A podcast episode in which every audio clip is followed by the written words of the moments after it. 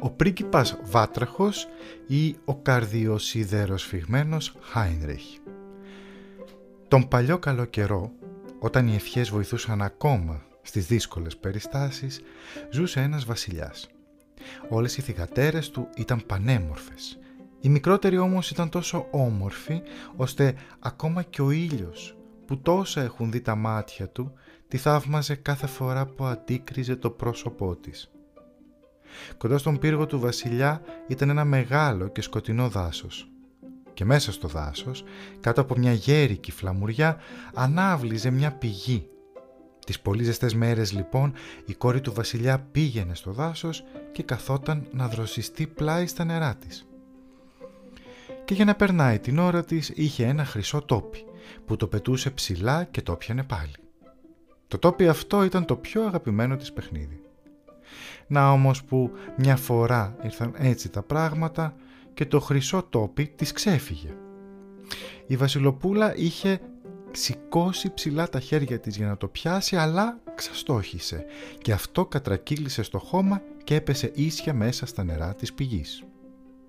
Η βασιλοπούλα προσπάθησε να μην το χάσει από τα μάτια της. Το τόπι όμως εξαφανίστηκε μέσα στα νερά. Και η πηγή ήταν τόσο βαθιά, τόσο βαθιά που δεν έβλεπε στον πάτο.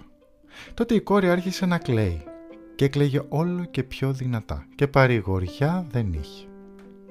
Και έτσι όπως έκλαιγε και χτυπιόταν, άκουσε εξάφνου μια φωνή να τη ρωτάει «Τι έχεις βασιλοπούλα μου και θρυνείς τόσο σπαρακτικά που και από πέτρα να ήταν η καρδιά του ανθρώπου θα ράγιζε» Η πεντάμορφη γύρισε και τι να δει. Ένας κακάσχημος βάτραχος είχε βγάλει το χοντρό κεφάλι του έξω από τα νερά και της μιλούσε με ανθρώπινη φωνή. «Αχ, εσύ είσαι γεροβάτραχε», είπε. «Κλαίω για το χρυσό μου τόπι που μου πέσε στο νερό». «Ησύχασε κι άλλο μην κλαις», αποκρίθηκε ο βάτραχος. «Εγώ θα σε βοηθήσω, αλλά τι θα μου δώσεις αν σου φέρω πίσω το χρυσό σου τόπι» «Ό,τι και αν μου γυρέψεις, καλέ μου βάτραχε», απάντησε η βασιλοπούλα τα φορέματά μου, τα μαργαριτάρια μου και τα πολύτιμα πετράδια μου, ακόμα και την χρυσή κορώνα που φορώ. Ο βάτραχος τότε είπε «Δεν θέλω ούτε τα φορέματά σου, ούτε τα μαργαριτάρια σου και τα πολύτιμα πετράδια σου, ούτε τη χρυσή κορώνα που φοράς, θέλω να μ' αγαπάς, να με έχεις φίλος σου και σύντροφο στα παιχνίδια σου, να μ' αφήνεις να κάθομαι δίπλα σου στο τραπέζι σου, να τρώω από το χρυσό πιατάκι σου, να πίνω από το ποτηράκι σου και να κοιμάμαι στο κρεβατάκι σου. Αν μου τα υποσχεθείς όλα αυτά, τότε θα βουτήξω στον πάτο και θα σου φέρω πίσω το χρυσό σου τόπι. Αχ ναι, είπε η Βασιλοπούλα, σου υπόσχομαι πως θα έχεις ό,τι θελήσεις. Φτάνει να μου ξαναφέρεις το χρυσό μου τόπι. Μέσα της όμως σκεφτόταν. Α, μα τι κουταμάρες είναι τούτες που λέει ο κακομύρης ο βάτραχος. Αφού εδώ μόνο μπορεί να ζήσει, μέσα στο νερό, μαζί με τους άλλους βατράχους, φωνάζοντας «Βρε κέξ κουάξ κουάξ» άκου να πιάσει φιλίες με τους ανθρώπους. Ο βάτραχος όμως, μόλις πήρε το τάξιμο, βούτυξε με το κεφάλι κάτω στα νερά. Και πριν περάσει πολλή ώρα, ξαναβγήκε κρατώντας στο στόμα του το χρυσό τόπι, στο χορτάρι πλάι στα χείλη της πηγής. Η κόρη καταχαρούμενη που ξαναβρήκε το ωραίο της παιχνίδι, το άρπαξε στα χέρια της και έφυγε τρέχοντας. «Περίμενε, περίμενε», φώναξε ο βάτραχος πίσω της. «Πάρε με και μένα μαζί σου, δεν μπορώ να τρέξω σαν εσένα». Άδικα όμως ξεφώνιζε πίσω της, βρε και κέξ κουάξ κουάξ. Η βασιλοπούλα δεν του έδωσε καμία σημασία. Τρέχοντας γύρισε στο παλάτι και ξέχασε αμέσως τον καημένο το βάτραχο που άλλο δεν του να κάνει παρά να γυρίσει και πάλι στα νερά της πηγής του. Την άλλη μέρα, μόλις κάθισε στο τραπέζι μαζί με το βασιλιά και όλους τους παλατιανούς, μόλις άρχισε να τρώει από το χρυσό της το πιατάκι, να σου ξάφνου, πλίτς, πλάτς, κάτι που ανέβαινε σερνόμενο τις μαρμάρινες σκάλες του παλατιού. Και όταν έφτασε πάνω, χτύπησε την πόρτα και φώναξε. «Βασιλοπούλα, μικρή βασιλοπούλα, άνοιξέ μου». Η πεντάμορφη έτρεξε να δει ποιος τυπούσε αλλά όταν άνοιξε την πόρτα αντίκρισε μπροστά της το βάτραχο. Αμέσως φάλισε την πόρτα, την μαντάλωσε όσο πιο γρήγορα μπορούσε και κάθισε πάλι στο τραπέζι. Η καρδιά της όμως είχε παγώσει από το φόβο. Ο βασιλιάς κατάλαβε ότι η μικρή του κόρη έτρεμε από την τρομάρα της και τη ρώτησε. «Παιδί μου, τι φοβάσαι, μην είναι κανένας γίγαντας που χτύπησε την πόρτα μας και θέλει να σε πάρει». «Αχ, όχι πατέρα», αποκρίθηκε εκείνη. «Δεν είναι γίγαντας, είναι ένας απέσιος βάτραχος». «Και τι θέλει ένας βάτραχος από σένα» «Αχ πατέρα μου καλέ, χτες που ήμουνα στο δάσος και έπαιζα πλάι στην πηγή, έχασα το χρυσό μου τόπι μέσα στα νερά. Έβαλα τα κλάματα και ο βάτραχος που μ' άκουσε βούτυξε και μου το έφερε πίσω. Και επειδή επέμενε πολύ, του ούτεξα πως θα είμαστε φίλοι. Δεν φανταζόμουν πως μπορούσε να βγει και να ζήσει έξω από το νερό, να όμως που βγήκε και το τώρα περιμένει να τον πάρω κοντά μου. Τη στιγμή εκείνη η πόρτα χτύπησε πάλι και ο βάτραχος φώναξε. Βασιλοπούλα όμορφη, τον βασιλιά κόρη μικρή, έλα την πόρτα να μ' ανοίξεις. Εχτες τι μούταξες δεν το θυμάσαι, στα δροσερά πλάι τα νερά.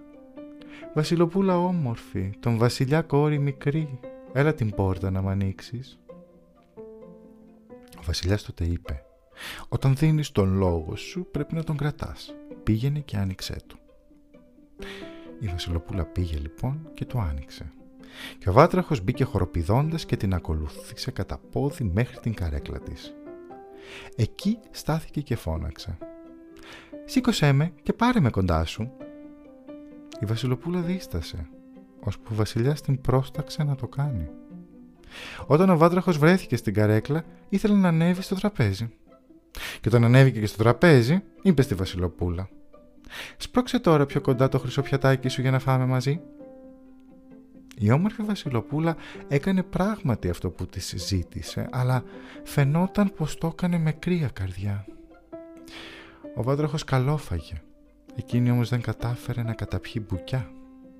Τέλος της είπε «Έφαγα και χόρτασα και τώρα είμαι κουρασμένος. Πήγαινε με λοιπόν στην κάμαρά σου και στρώσε τα μεταξωτά σεντόνια στο κρεβατάκι σου να πέσουμε για ύπνο». Η βασιλοπούλα έβαλε τα κλάματα. Ο κρύος βάτραχος την αηδίαζε. Ούτε να τον πιάσει δεν ήθελε. Όχι και να κοιμηθεί μαζί του στο ίδιο κρεβάτι. Ο βασιλιάς όμως θύμωσε και είπε «Αυτόν που σε βοήθησε όταν είχες την ανάγκη του, δεν πρέπει μετά να τον ξεχνάς και να τον περιφρονείς». Τότε τον πήρε και εκείνη με τα δυο της δάχτυλα, τον ανέβασε στην κάμαρά της και τον άφησε σε μια γωνιά. Όταν όμως πλάγιασε στο κρεβατάκι της, εκείνος σύρθηκε κοντά της και της είπε «Είμαι κουρασμένος, θέλω να κοιμηθώ στα πούπουλα όπως και εσύ. Πάρε με κοντά σου, ή αλλιώς θα το πω στον πατέρα σου».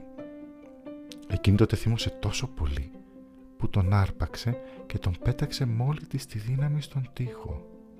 «Τώρα πια θα μ' αφήσεις ήσυχη παλιοβάτραχια».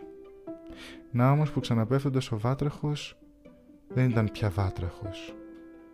Ήταν ένα βασιλόπουλο με όμορφα καλοσυνά τα μάτια.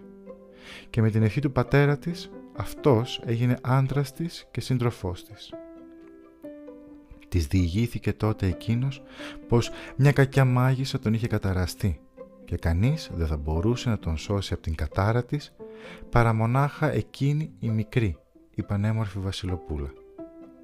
Την άλλη κιόλας μέρα της έταξε, θα έφευγαν για το βασίλειό του και έτσι τους πήρε ο ύπνος. Το πρωί, σαν έφεξε ο Θεός τη μέρα, μια άμαξα ήρθε να τους πάρει. Οκτώ άσπρα άλογα την έσερναν. Άσπρα λοφία είχαν στα κεφάλια τους και χρυσές αλυσίδες στα χάμουρά τους. Και στη θέση του αμαξά στεκόταν ο πιστός Χάινριχ, ο υπηρέτης του νεαρού βασιλιά.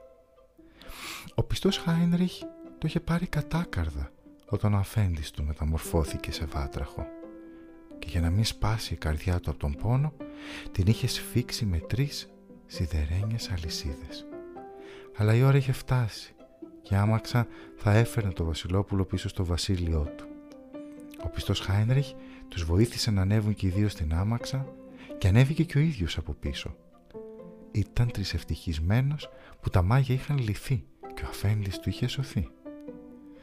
Δρόμο πήραν, δρόμο άφησαν και όταν προχώρησαν κάμποσο, το βασιλόπουλο άκουσε ένα θόρυβο από πίσω, λες και κάποιο σίδερο είχε σπάσει.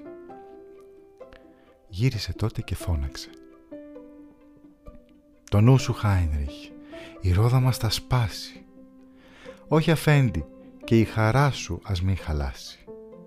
Είναι τα σίδερα που είχα σφίξει στην καρδιά, απ' τη θλίψη να μην σπάσει την κακιά, όταν η μάγισσα είχε μαγέψει και τη μορφή σου σου είχε κλέψει. Άλλη μια φορά και άλλη μια ακούστηκε στο δρόμο ο ίδιος θόρυβος. Και κάθε φορά το Βασιλόπουλο νόμιζε ότι είχε σπάσει η ρόδα της άμαξας. Αλλά δεν ήταν παρά οι τρεις αλυσίδες που είχε σφίξει γύρω από την καρδιά του ο πιστός Χάινριχ. Η χαρά του τώρα ήταν τόση που μία-μία τεινάζονταν και έφευγαν από πάνω του μιας και ο αφέντης του είχε σωθεί και γύριζε πίσω ευτυχισμένος.